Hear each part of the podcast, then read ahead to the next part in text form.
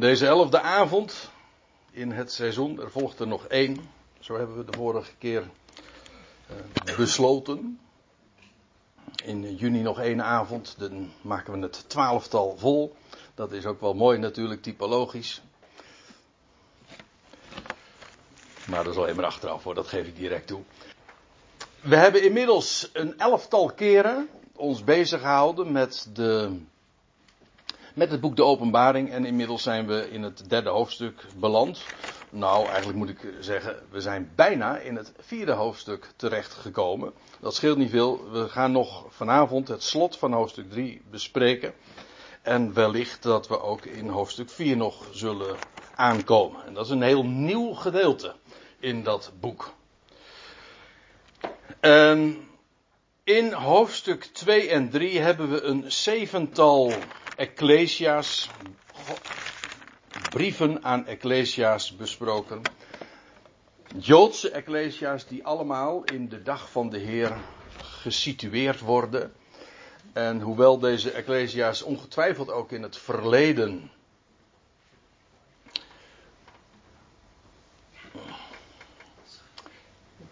Goedenavond. Er is nog wel plaats. We zijn zojuist begonnen. En uh, ik heb slechts nog een paar inleidende opmerkingen gemaakt. Maar ik zei dus dat wij uh, in hoofdstuk 2 en 3 dus een zevental uh, brieven vinden. Waarin gemeenten worden aangesproken die in de eindtijd geplaatst worden. Zoals het hele boek De Openbaring daar plaatsvindt. We hebben dat trouwens ook iedere keer weer opnieuw bevestigd gekregen. De laatste keer herinner ik mij, toen hebben we het gehad over die Ecclesia in Philadelphia en dan staat er ook in vers 3, ik lees het nu even voor uit de MBG-vertaling, omdat jullie het bevel bewaard hebben om mij te blijven verwachten. Wat een hele armetierige vertaling is, maar daar hebben we het al over gehad. Zal ook ik u bewaren voor de uren van verzoeking die over de hele wereld komen zal om te verzoeken hen die op de aarde wonen. Nou, dat is typisch zo'n uitspraak die, die je kunt begrijpen. Uh, tegen de achtergrond van het boek de Openbaring. daar gaat het boek Openbaring over, over die uren van verzoeking die over de hele aarde gaat komen. De Ecclesia van Philadelphia wordt daarin, zeg maar, bewapend. En ook gereed gemaakt, zodat ze dat alles ook zodat ze voldoende ter beschikking heeft om daarin staande te blijven. En dat geldt voor al die ecclesia's. Het zijn Joodse gemeenten, zoals dat iedere keer weer blijkt uit de aanhef, schrijf het aan de Shliach Tzibur. Hè? Dat is dan de Hebreeuwse manier van zeggen. Schrijf het aan de engel van de gemeente, of eigenlijk aan de boodschapper van de ecclesia. En zo hebben we een zestal ecclesia's inmiddels besproken. En ja, dan betekent dat dat we nu bij nummer 7 zijn gearriveerd. En dat betekent ook, ook in het boek de openbaring altijd weer, want het staat bol van de zeventallen. De zeven zegels, de zeven bazuinen, de zeven schalen, de zeven engelen of boodschappers, de zeven geesten die voor de troon zijn. Nou ja, ik doe zomaar eventjes voor de vuist weg wat, uh, wat, uh, wat uh, citaten uit het boek. En dat zevende, en die zevende brief, die, dat wat geschreven wordt aan Lauwe, Lauwe ja, dat is een woordgrapje dat alleen maar in het Nederlands kan, uh, dat je alleen maar in het Nederlands kunt maken, want La, Laodicea, dat is, die wordt gekenmerkt door lauwheid. Daar is uh, bekend om uh, geworden. Nou, daar hebben we even al aandacht aan gegeven, maar dat was geloof ik maar één vers in die brief. Zodat ik voorstel dat we gewoon daar de draad oppakken. Vers 14 hebben we inderdaad besproken en daar stond dan dit geschreven. En schrijf aan de boodschapper van de Ecclesia in Laodicea. Over die plaats hebben we het ook gehad, omdat die plaats in de brieven van Paulus, met name aan die van de Colossers, uh, een rol speelt. En mogelijk hebben we ook vastgesteld, is de brief die wij de Efezebrief noemen, eigenlijk een brief aan Laodicea. Maar in ieder geval, dat is een andere Ecclesia. Dat, ook dat hebben we overwogen. Schrijf aan de boodschapper van de Ecclesia in Laodicea. Deze dingen zegt de Amen. De trouwe en de ware getuige. Daarmee is feitelijk ook een contrast getekend tussen degene die hier spreekt en degene die hier wordt geadresseerd. Want zij waren nou niet bepaald van het kaliber van waarachtig en getrouw en vast en zeker, wat het woord amen toch betekent. En hij benoemt zich op nog een hele treffende wijze het begin van Gods schepping. We hebben gezien, dat betekent niet dat hij de eerste was die God schiep. Ik weet dat dat een opvatting is die vaak wordt geuit. Maar ik geloof niet dat dat de gedachte is. Het is niet de eerste die God schiep, het eerste schepsel. Maar het begin van Gods schepping betekent de oorsprong van Gods schepping. Waarom? Wel, hij is het woord. Degene die trouwens deze woorden optekende, dat is Johannes. Dat is dus dezelfde als die wij ook kennen van de brieven. En ook degene die wij natuurlijk kennen van de, het evangelie naar Johannes. En hoe begint dat? Met in den beginnen was het woord. Het woord was naartoe. Uh, uh, het woord was uh, naartoe, ja, richting God. En dat woord was eigenlijk ook God, staat er. En dan staat er, alle dingen zijn door het woord geworden. En dan is het heel opmerkelijk. En ik wil dat toch nog een keertje onderstrepen. Terwijl we het de vorige keer al wat uitgebreider erover gehad hebben.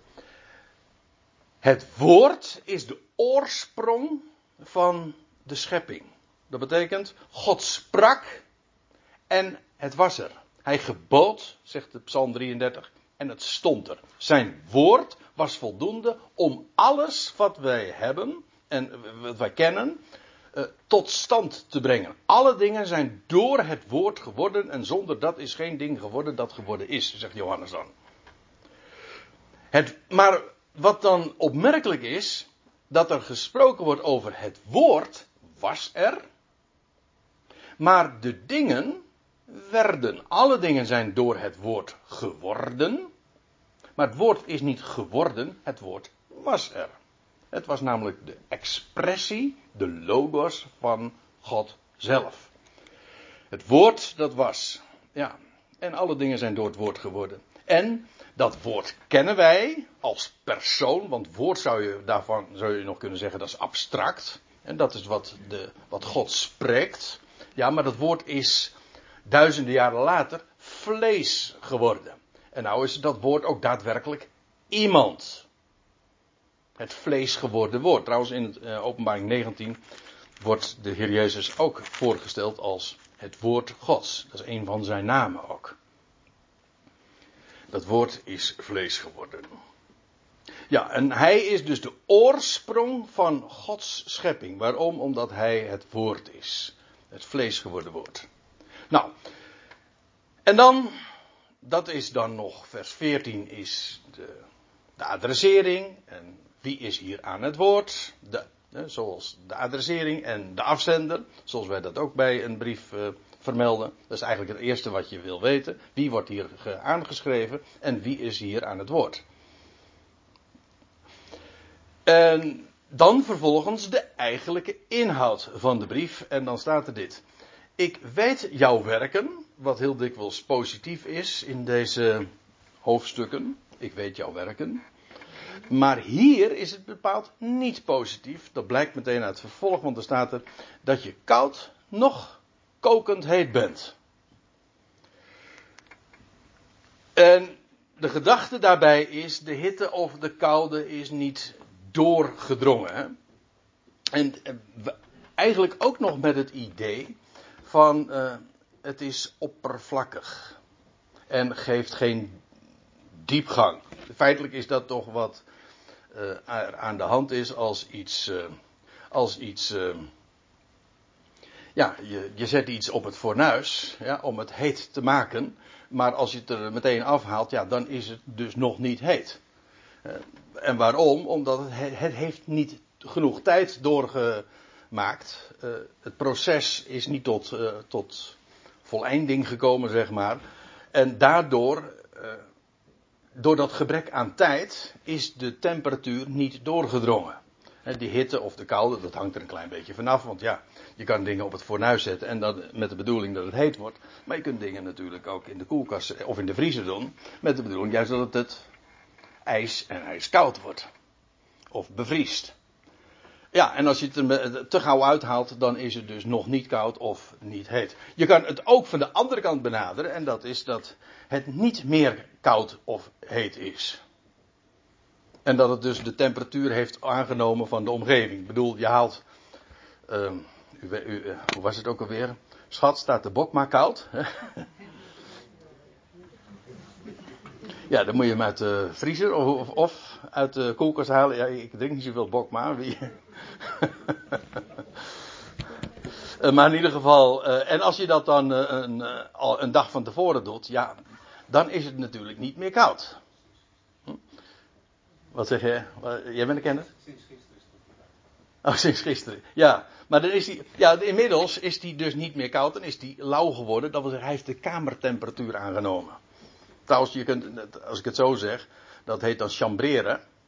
Dan heeft het de kamertemperatuur aangenomen. Dat, is, dat doen ze toch met wijn.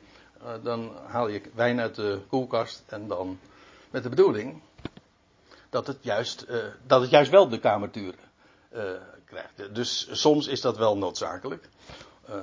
Afhankelijk van waar het over gaat. Maar dat betekent. Ik, ik, ik, leg expres eventjes ook deze, dit verband. Ik maak deze associatie. Omdat dat nog koud, nog heet ook de gedachte heeft van oppervlakkigheid. En geen diepgang. En als u het mij vraagt, ik, ik, nerg, in geen van de brieven heb ik zozeer de tijd van vandaag, ook in geestelijk opzicht, herkend als juist in de brief aan Laodicea. Ik weet het, we hebben het er uitgebreid over gehad, dus dat staat helemaal niet ter discussie. Deze brief gaat uit zijn definitieve actualiteit in de toekomst krijgen, in de dag van de Heer. Neemt niet weg dat wij hier ook gewoon naar, ja, we hebben het onder ogen. En dat je er enorm veel van kunt leren. En dit, wat hier gezegd wordt over uh, en tegen Laodicea, dat ze nog koud, nog heet zijn. Of niet, je zou ook de gedachte dus kunnen hebben, niet meer koud, niet meer heet. We hebben er vorige keer nog eventjes uh, aan gedacht dat, uh, dat je vlakbij uh, Laodicea ook warm, wa warmwaterbronnen had. En ja, als er dan, dan dat water dus inmiddels bij Laodicea was gekomen, was het niet meer heet. Niet meer kokend heet. Men heeft ook wel gesuggereerd in de uitleg dat dat dan ook de, de gedachte was bij het schrijven. Ik weet niet, maar dat zou kunnen. En dat betekent dus dat je uh, dat de, de, kijk, laat ik het dan zo zeggen. De temperatuur is geen blijvend gegeven. Iets kan, iets kan uh, in het verleden koud geweest zijn, maar, al, uh, maar na verloop van tijd, omdat het de temperatuur aanneemt van de omgeving, dan wordt het, uh, dan wordt het lauw. Of omgekeerd, hoe is het met koffie? Ja, ik, als, ik denk dat de meesten daar net zo over denken. Je krijgt eh, hete koffie en je laat het eh, dan eventjes 10 minuten staan. En dan, uh, ja, dan doe je precies hetzelfde als wat je hier in het volgende vers leest van wat de Heer Jezus ook doet. Van, ik spuug het uit mijn mond. Dat is vies, dat is niet te drinken. En bepaalde dingen die moeten echt heet zijn en de soep moet ook heet gegeten. Nou nee, hoe was het? Oh, die, wordt niet zo heet gegeten als er opgediend wordt, maar geef mij alsjeblieft geen lauwe soep. Dat is ook niet lekker.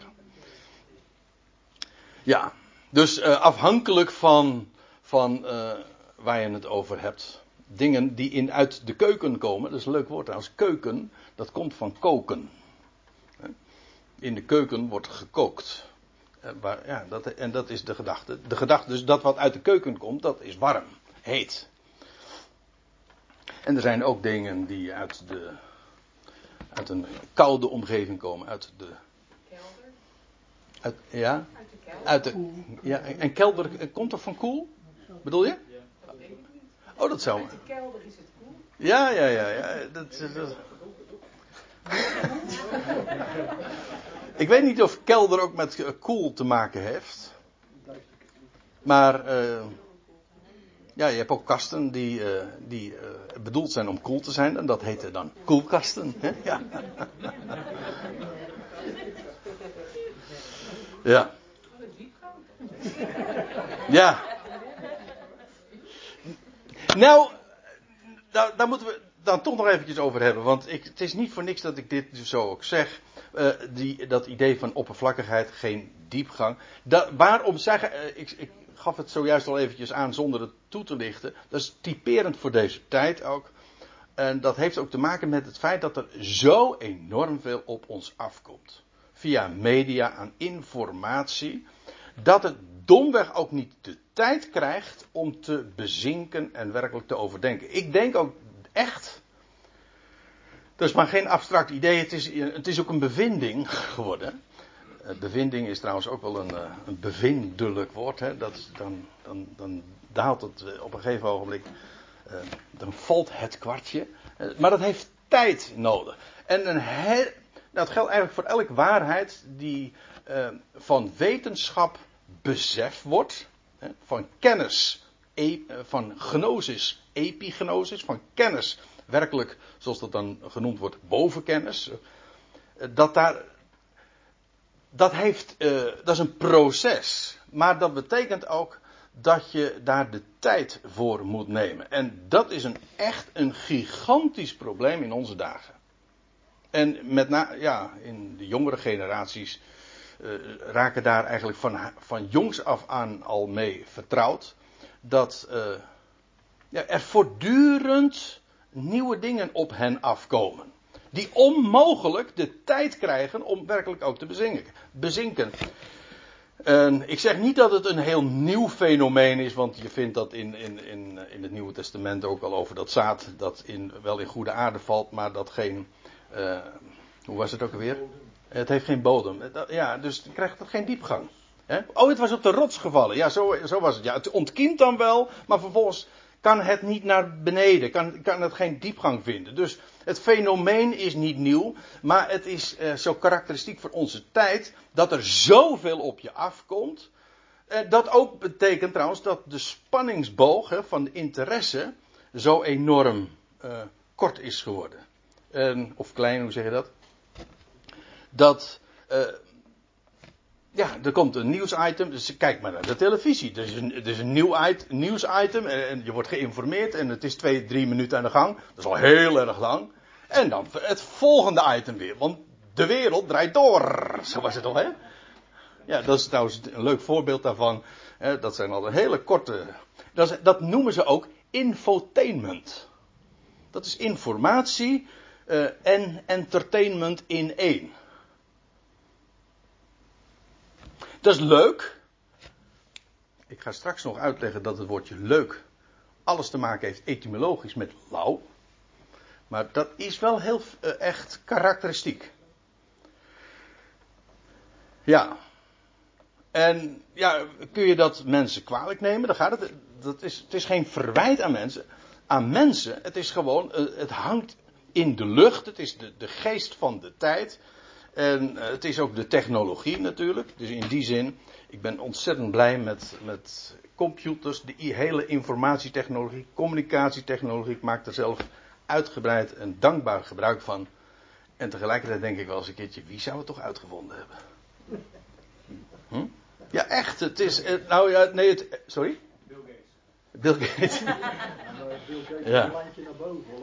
Ja. Ja, die had een window naar boven. Ja, zo was het. ja. Of die had van de Apple gegeten. Hm? Nou ja. Oh. Ja, precies. Ja, dat is ook zo'n symbool.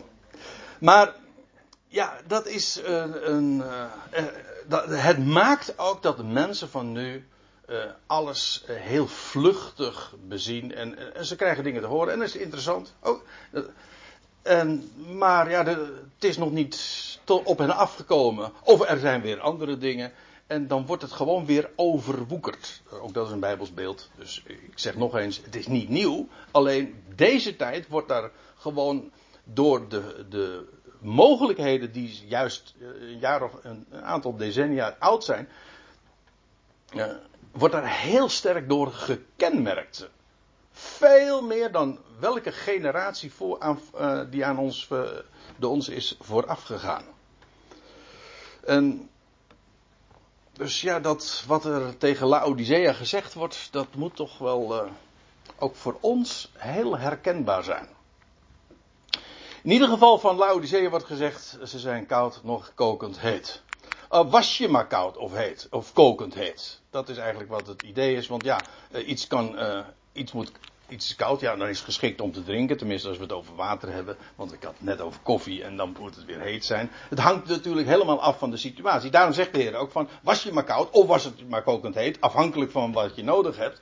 Maar, eh, zo dan, omdat je lauw bent, en nog koud, nog kokend heet, nog koud, sta ik op het puntje uit mijn mond te braken.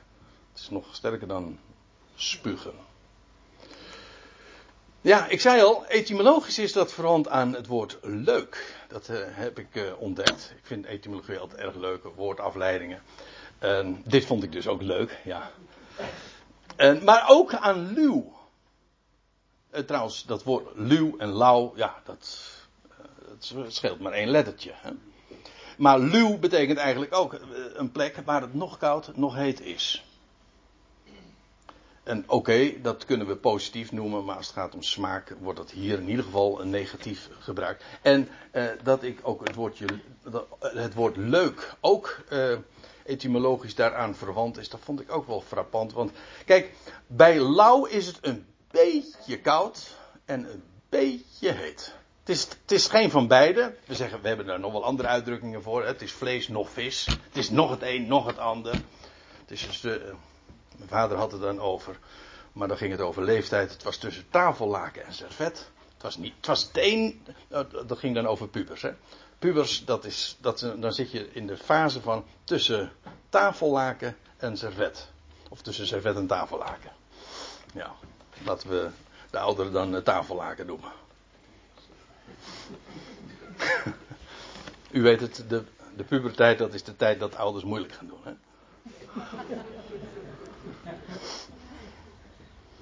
Ja. Maar leuk, ik, ik, ik weet niet hoe u het hebt, maar ik vind dat een, een, eh, een naar woord.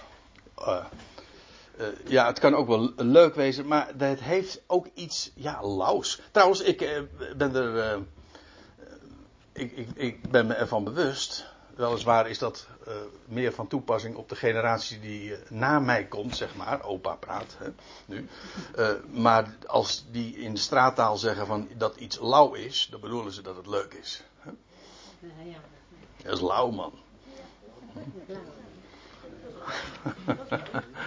ja, maar iets leuk, dat, heeft, dat, dat is een beetje. En het is het net niet helemaal. Het is niet, je gaat er niet volle voor. Nee, het is, het, het is leuk. Ik vind het een, een belediging wanneer mensen zeggen de Bijbelstudie was leuk. Of, ja, of interessant. Ging wel. Ja. Nou. Als je mensen zegt, oh, dat was interessant. Ja, dan denk ik, dat, dat, is, dat klinkt een beetje als de, diezelfde reactie die Paulus kreeg toen hij in Athene gesproken had. En op een gegeven ogenblik ging hij het hebben over de opstanding. En toen werd hij onderbroken, of eigenlijk afgebroken, niet onderbroken. Eh, zo werd ja, dat, was, dat suggereerde de reactie van de Atheners. Nee, het werd, hij werd afgebroken en toen zeiden ze van, eh, hoe maakten ze het? Eh, wij horen u hier nog over nog wel eens. Zo van, ze hadden, je leest maar die Atheners, ze hadden voor niks anders tijd dan voor iets nieuwers. Ja, nieuwers, overtreffende trap. Eh, dus ze waren gewoon op, altijd op zoek naar eh, ja, weer, weer een nieuwtje. En, ja, en dan, we horen u nog wel eens. Het was interessant. Don't call us, we call you. Niet dus. Ja. Maar eh, het heeft, eh, het heeft in ieder geval de gedachte in zich van het dringt niet werkelijk door, maar een beetje. Het is interessant. Het wordt niet verworpen. Kijk, want dat is. eh, dat is, eh, dat is erg. Als een geweldige, grote, grootse, explosieve boodschap ontvangen wordt met: het is leuk. Dat is een zware belediging. Toch? Dat is een belediging. Ik, ik moet zeggen, ik hoor het eh, heel dikwijls. Eh, ik, ik merk het. Ja, ik, ik, u, u merkt nou trouwens ook wel dat terwijl ik het hier over heb, dat ik nogal wat eh, misschien uitweid, eh, meer dan anders, eh, over allerlei actualiteiten. Maar dat komt omdat ik dit zo enorm sterk herken. Ook, nee, niet ook, juist in de christelijke wereld. Daarom zeg ik het ook. Wie de schoen past, trekken hem aan, hè, denk ik dan. Maar eh, men is, ja. Je, je, vertelt dingen. En het was bijvoorbeeld zo. De, toen ik, en nou praat, je, praat ik nog maar over betrekkelijk eh, kort geleden. Toen ik de, de ontdekking deed, dat was begin jaren negentig. Dat God de redder is van alle mensen. En ik vertelde dat in de omgeving waar ik was. Ik bedoel, traditioneel, klassiek christelijk. Hè.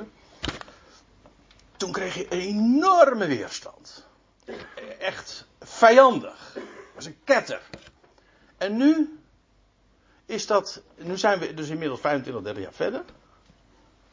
En, en nu halen ze de schouders overop. En dan zeggen ze, van ja, wij leven nu in een veel tolerantere tijd. Zo van, uh, we zijn weer een stapje verder.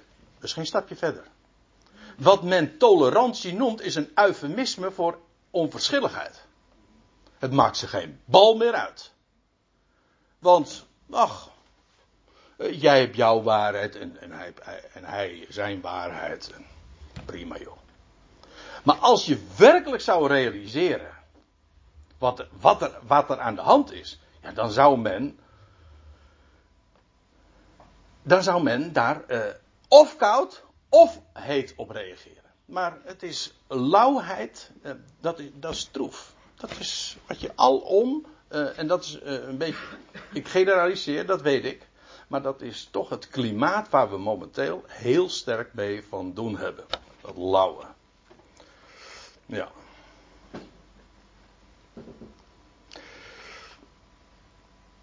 Om zo dan, omdat je lauw bent en nog kokend heet, nog koud, sta ik op het punt je uit mijn mond te braken. Ja, er is trouwens nog een woord. En dat is ons woord flauw. Komt ook van lauw. Wat trouwens heel gemakkelijk, te, want iets wat flauw is, ja, dat is ook eigenlijk in smaak lauw. Dat wil zeggen, het is niet zout en het is niet zoet. Maar er moet toch echt, het moet gekruid worden, er moet, er moet zout bij.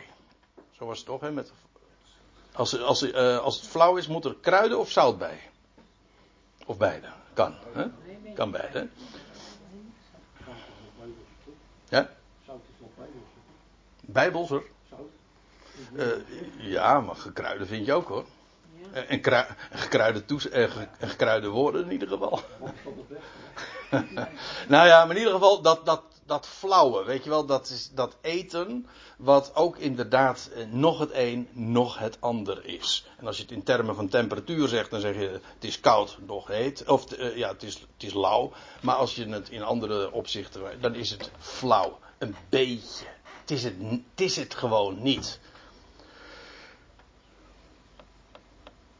Um, er is trouwens ook nog, dat was een gedachte die ik er ook nog eventjes aan wil koppelen. En dat is dat het te maken heeft met uh, het feit dat men misschien wel in het verleden wel die rijkdom gekend heeft. Ja, misschien kan ik dat even linken aan dit. Omdat je zegt, nou citeert de Heer hier uitspraken die gedaan werden daar in Laodicea omdat je zegt, ik ben rijk, ik heb mij verrijkt, ik heb niks nodig. Dus men gaf het zo voor, men claimde of men pretendeerde rijk te zijn. Ik heb mij verrijkt. Maar het was schijn. Men waande zich rijk. En dat kan dus ook te maken hebben met het feit dat men teert op, op, op dingen die het voorgeslacht had. Zeg, we hebben toch rijkdom en dan en in geestelijk opzicht herken je dat ook. En dat heeft ook alles te maken met het lauw. Kijk, iets wat lauw is, dat kan ooit in het verleden heet geweest zijn of koud. Maar op een gegeven ogenblik, als daar niks gebeurt, nou, dan wordt het vanzelf lauw hoor. Daar hoef je niks voor te doen. Dan kun je zeggen van ja, maar het is nog hetzelfde. Ik heb er niks aan gedaan. Nee, dat is juist het punt. Geef het de tijd en uh, het wordt vanzelf lauw. En het neemt de, de temperatuur van de omgeving dan aan. En je hebt een uitspraak, mijn vader hoorde ik hem uh, in het verleden nog eens een keer zeggen. Dan had hij het vaak over bedrijven. En dan was het zo: de eerste generatie verwerft, de tweede generatie beërft en de derde generatie verderft of bederft. En dat is, je ziet dat, uh, die cyclus, want het is, ja, het is een, ik zeg niet noodzakelijk, maar het is een fenomeen, een cyclus, die je zo dikwijls ziet in economisch opzicht. Maar ook in geestelijk opzicht. En daarom haal ik het natuurlijk nu ook aan. Dan kun je zeggen van ja, we hebben ooit uh, een geweldige rijkdom uh, toevertrouwd gekregen. Geweldig. Ja. En, dat de, en de eerste generatie, die was nog kokend heet. Dat was zo geweldig.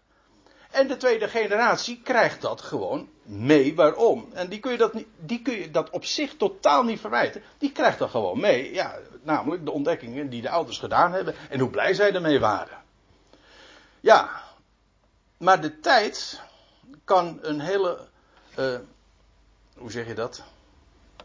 Uh, die, uh, die functie dan vervullen. Dat het dat wat koud of heet was, vervolgens, na verloop van tijd, gewoon lauw wordt. En dan kun je zeggen, kijk, je leest van, de, van het manna in, uh, in Exodus. Dat was, dat moest elke dag, elke dag viel het in de woestijn. De Heer zorgde voor zijn volk. En elke dag kwam het verse manna. En het manna van, van de dag van vroeger, van, van de eerdere dag, van gisteren dus. Gisteren, gisteren.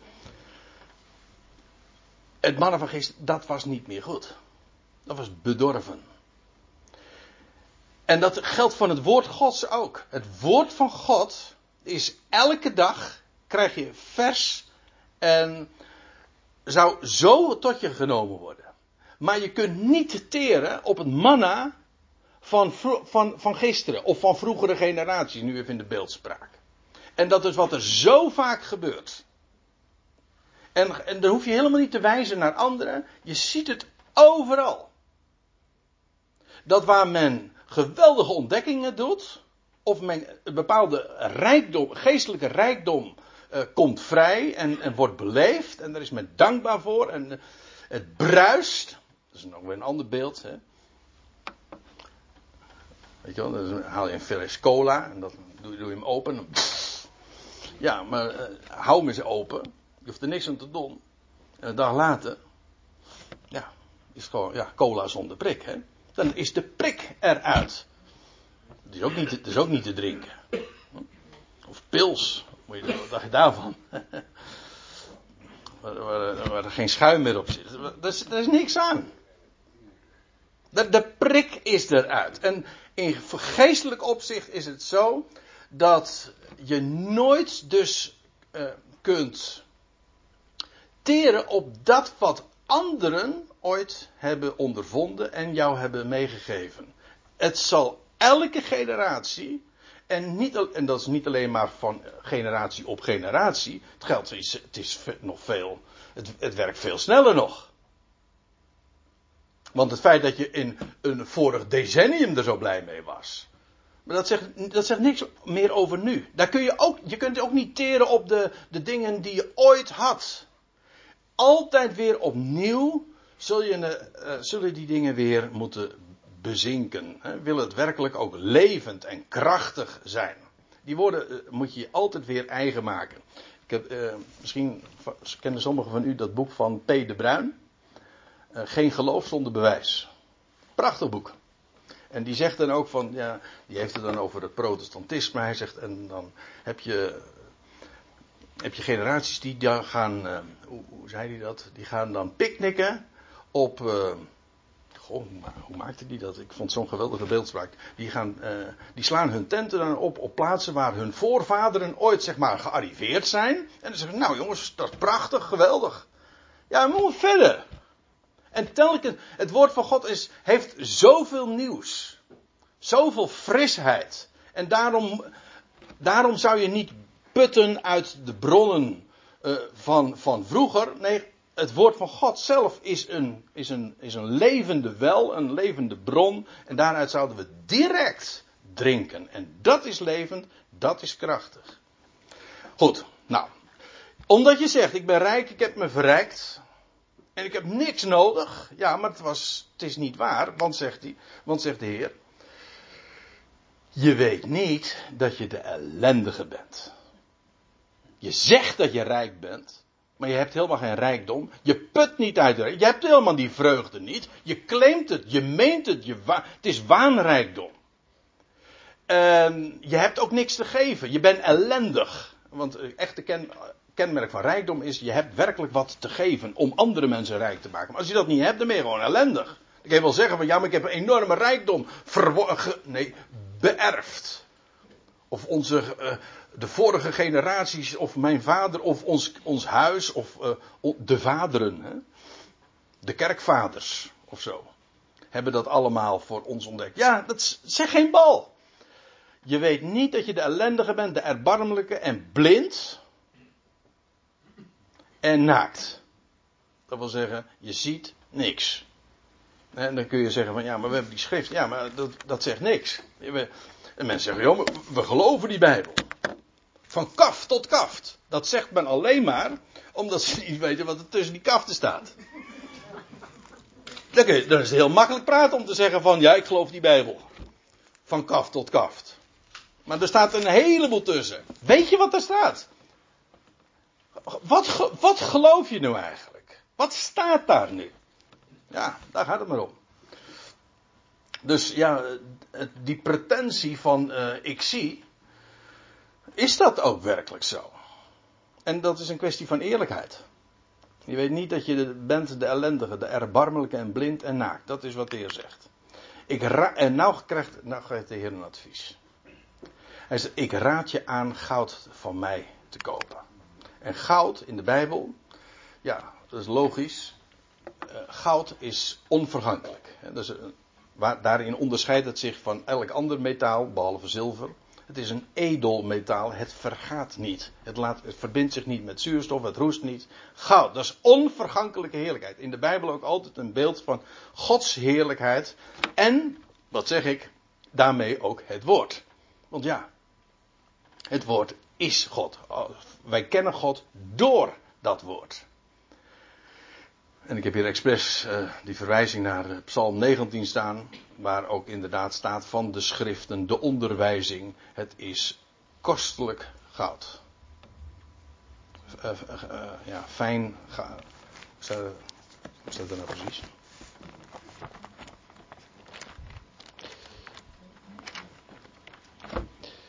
Is als honing, zoeter dan honing uit de raad, staat er dan. En in vers 11, kostelijker zijn ze dan goud, ja dan veel fijn goud. Dat wil zeggen, goud dat eh, gelouterd is. Daar gaat het hier trouwens ook over. Gelouterd goud, dat fijn, eh, fijn goud. Ja. Ik raad je aan goud van mij te kopen. En eh, ja, je, je zou erover kunnen vallen dat er hier gesproken wordt over kopen. Bedoel, die, dat is toch zomaar vrij beschikbaar. Hm?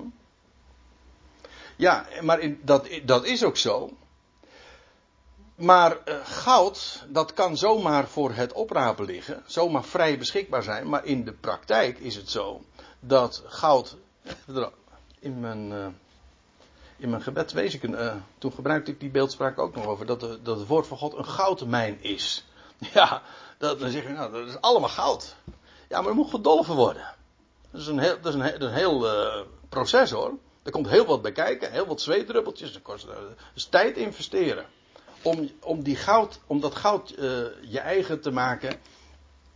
En trouwens, dat, waar het hier over gaat, dat in vuur gloeiend gemaakt is. Dat is ook dat zo'n proces. Trouwens, ik vind het wel erg mooi dat eh, hier gesproken wordt over dat intensieve proces van het verkrijgen van goud. En vervolgens dat het ook gelouterd wordt. U weet dat goud wordt heel heet gemaakt. Dus daar konden die Laodiceërs ook natuurlijk nog veel van leren. Want ze waren zo lauw. Nou, wat moet je dan doen? Nou, gewoon gelouterd goud. Dat de Heer zegt, ik heb dat. Hero, als je, wil- je dat hebben? Ik, ik, kan je zo ik kan het je zo ter beschikking stellen.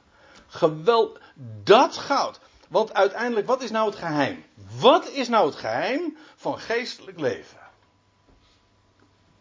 Dat is niet een heleboel toeters en bellen. En dat is, en, en dat is ook geen emotie of mooie muziek. Of, dat zijn allemaal prachtige, leuke bijeffecten. Maar dat is natuurlijk niet wat eh, geestelijke, geestelijk leven werkelijk is. Geest is woord. Het woord van God. Dat inderdaad gelouterd goud is. En dat woord is dat zegt van, het van zichzelf. Het is levend, het is krachtig en scherper dan enig tweesnijdend zwaard. Nou, als dat woord op je afkomt, dan doet het zijn werk. Dat is niet, dat is niet iets wat mensen doen. Dat is geen mensenwerk. Ook niet wat mensenwoord kan bereiken. Maar het woord van God, de schriften. Dat is goud. Ja, echt een goudmijn en fijn goud. Ik raad je aan van mij goud te kopen, dat in het vuur gloeiend gemaakt is, omdat je rijk zou zijn. En staat er witte klederen, witte bovenkleding. Later in hoofdstuk, in hoofdstuk 18 wordt, eh, wordt dat verklaard, wat dat is, die witte klederen. En dan staat er, dat zijn de rechtvaardige daden van de heiligen. Eh, Dat heilige volk, het gaat hier speciaal dan ook over Israël. Maar dat doet even niet de zaak. Het gaat om dat, eh, het feit dat, dat die witte kleding. Kleding staat sowieso voor de buitenkant, voor het gedrag, voor de, buiten, ja, voor de expressie. En witte kleding, dat is wat zuiver is, wat recht is. En rechtvaardig, eventjes de goede Bijbelse link ook leggen. Rechtvaardig wil zeggen, hoe rekent God? Geloof. Geloof rekent hij tot rechtvaardigheid. En rechtvaardige daden, dat zijn daden uit geloof. En geloof, dat wil niet zeggen. Ja, dat is ook weer zo'n eh, woord dat lauw geworden is. Waarom? Omdat, dat zo, eh, omdat het een religieus woord is geworden. En daarmee is het feitelijk veranderd in zijn tegendeel. Want, eh, want religieus betekent vaak, of betekent in de praktijk, van iets voor God doen. Maar, maar dat is niet wat geloof is. Geloof is niet iets voor God doen. Dat is, geloof wil zeggen vertrouwen op wat God gesproken heeft en beloofd heeft. Zoals Abraham dat ooit deed. Abraham zag en hoorde, nee, hij zag de sterrenhemel en hij hoorde God zeggen van zo zal jouw nageslacht zijn. Hij kon niks, hij werd niks opgedragen, dat is religie. Maar hij, en Abraham geloofde God. Dat is geloof. En dat heeft zo'n kracht. Het puur vertrouwen op wie God is en wat hij gedaan heeft en doet en zal doen. Dat is geloof. En, en als je daaruit leeft, ja, dat, zijn die, dat is die witte bovenkleding. Dat is de expressie van die zuiverheid ook. Dus het gaat er helemaal niet om dat zij eh, opgedragen worden. Hier deze. ehm, deze mensen in eh, Laodicea. dat ze iets moesten doen. Het ging, het ging er ook niet om, om de buitenkant. Het ging om de binnenkant. Die was lauw. Ik raad je aan, eh, hoe stond het nou? Dat je rijk zou zijn, een witte bovenkleding om je daarin te omhullen. Eh, Zodat jouw schande van naaktheid, want u weet het, hoe was het? Het waren de kle- de kleren van de keizer. Men, men dacht dat men rijk was en dat men getooid was met geweldige kle- kleding. Maar het was gewoon nep, het was niet waar. Leuk dat daar ook zo, zulke mooie verhaaltjes over zijn. Hm? Hè? Van Ja, de nieuwe kleren van de keizer, ja. Ja. Maar in werkelijkheid waren ze gewoon spiernaakt. Ze liepen gewoon in een blootje rond. En, nou ja. Zodat jouw schande van naaktheid niet openbaar gemaakt zou worden. En wat er gebeurt, wat de Heer doet is hier hen ontmaskeren. Ze hadden, ze leefden in de illusie dat ze wat waren. En het was gewoon nep. Schijn. Ze dachten het zelf. Het klopt, het was niet waar. En, en dan zegt de Heer nog erbij. Eh, En oogzalf om je ogen te bestrijken, zodat je zou kijken. Dit is trouwens een leuke aanwijzing. Leuk. Nou, eh, ja, nou, nou, nou betrap ik mezelf erop. Nou mag ik het woord niet meer gebruiken. Maar zo bedoelde ik het trouwens niet hoor. Ik bedoel, het woord is verdacht in een bepaalde context. Dus het gaat me niet om dat woord nou in de band te doen. Maar eh, het is wel eh, aardig. Dan zoek ik dan toch maar weer. ja, je zoekt vanzelf dan weer andere woorden. Het Nederlands is rijk genoeg om daar weer eh, iets anders voor te bedenken. En oogzalf om je ogen te bestrijken. Het, punt is namelijk dat. En dat, daaruit blijkt trouwens dat deze brieven inderdaad. Een profetische toepassing, nee, een profetische uitleg hebben, ge- geplaatst moeten worden in de dag van de Heer. Dat hoef ik niet meer uit te leggen. Dat hebben we al, al lang vastgesteld. Maar het, hieruit blijkt ook dat ze wel degelijk ook een historische context hebben. En het punt is namelijk dat ehm, de oogpoeder uit Laodicea in die dagen, ik heb daar geen Bijbels bewijs voor, maar dat is een, een, een, een, een gangbaar gegeven. Je is gewoon terug te zo- vinden in naslagwerken. De oogpoeder van Laodicea of uit Laodicea was wereldberoemd. Dus als de Heer hier wijst van, nou ik raad je aan om oogzalf eh, aan te schaffen, om je ogen te bestrijken, opdat je kunt kijken, dan moest dat beeld voor de Laodiceërs, Laodicensen, weet ik niet, eh, eh, wel eh, tot de verbeelding spreken, want dat kenden zij. Sterker nog, daar was Laodicea juist eh, wereldwijd bekend om. Daar kwam de, de oogzalf vandaan. Nou, de Heer zegt, eh, jullie, jullie produceren voor de hele wereld oogzalf. Ik raad je aan om echte oogzalf je te verkrijgen. Zodat je kan kijken. Jullie denken rijk te zijn en jullie denken te kunnen zien. Maar in werkelijkheid zijn jullie stekenblind. Nou, dat is, dat is een, eh, een ontmaskering. Nou, dat blijkt ook wel, want in vers 19 staat dan: Allen van wie ik veel hou, ontmasker ik en disciplineer ik. Dat is een kenmerk van liefde. Wat de Heer in deze brief doet, is inderdaad, hij ontmaskert. Er staat in de NBG-vertaling bestraf ik. Sorry? Maskeren ga je ook beter doen. Ja, dan ga je het beter door zien, maar kun je ook immers eh, zien wat er werkelijk is. Hè? Want dan gaan de maskers af. En dan zie je echt wat er eh, aan de hand is. En eigenlijk wat er eh, aan de hand was, ze, li- ze liepen met een masker op. Ze deden zich het zo voorkomen dat men rijk was, ge- geestelijk rijk. En het was gewoon helemaal niks. Of men zat, of men tooide zich met dingen die misschien men ooit verkregen had, maar men inmiddels al lang kwijtgeraakt was. Want dat kan. En als je er niet op let, dan ben je het in no time kwijt. Dat is echt waar. Het is echt geen overbodige luxe dat in de brieven, ook van Paulus, eh, zo dikwijls gezegd blijf erin staan. Sorry dat ik daar ook... eh, ja. ja, nee, maar het is eh, eigenlijk heel erg eh, gepast dat ik dat nu zo doe. Blijf erop staan. Wees, word standvastig, zegt hij tegen de Korinthe. Hij zegt het tegen de Colossus. Hij zegt het op vele andere plaatsen. Sta erop en blijf erop staan. En waarom is dat zo belangrijk? Want als nou, dat is heel simpel. Als je dat namelijk niet. Er zijn genoeg krachten die je er zomaar weer van afvoeren. Als je niks doet, nou, dan ga je gewoon. Dat is net als met een dode vis. Die gaat gewoon met de stroom mee. Je hoeft er helemaal niks voor te doen. Het kenmerk van een levende vis is dat hij tegen de stroom ingaat.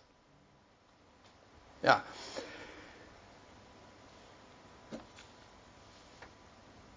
Wat de Heer hier doet bij, in deze brief is eh, de pretenties waarmee Laodicea zich, eh, zichzelf eh, eh, verblinden. Want dat is wat ze deden. Hij ontmaskert ze daarin. Hij zegt, en dat doe ik omdat ik van je hou. En ik vond een, het is een prachtige tekst. Ik ben er ooit eens door iemand op gewezen en ik ben nooit vergeten. In Spreuken 27, vers 6. Ik lees vooruit de MBG-vertaling. Daar staat, oprecht gemeend zijn de wonden door een vriend geslagen. Maar overvloedig zijn de kussen van een vijand. Iemand van wie je houdt, die vertel je de waarheid. Nee, niet je mening. Daar zit niemand op te wachten. Nee, de gewoon de waarheid vertellen. Gewoon hoe het is. Wat onlogenbaar is. En dat is een, het, het bewijs van liefde voor iemand is juist, dat onthoud je hem niet. Als je iemand werk van iemand houdt, dan vertel je gewoon de waarheid. En ook al is dat pijnlijk, want het is in dit geval ook, is het, ja, we zeggen dan, de waarheid is hard. Ja, dat is ook zo. Want het is niet leuk om dit te horen. Nee, maar het is wel nodig. En dat is in de opvoeding zo. En dat is in allerlei andere contexten zo. Als je werkelijk het heil van de ander aan het ter harte gaat, dan is het soms heel erg nodig dat die ander te horen krijgt hoe het werkelijk zit. De waarheid. Ja. En dan. Uh, en dat is een kenmerk van liefde. En er staat er nog bij: overvloedig zijn de kussen van een vijand. Allemaal complimenten, oh wat goed en zo. Ja. En je wordt er niet wel gediend. Ik stel voor dat we, want het is, loopt inmiddels tegen negenen, dat we eerst even een kopje koffie drinken en dan gaan we straks hiermee verder. En de, inmiddels is de koffie trouwens lauw geworden.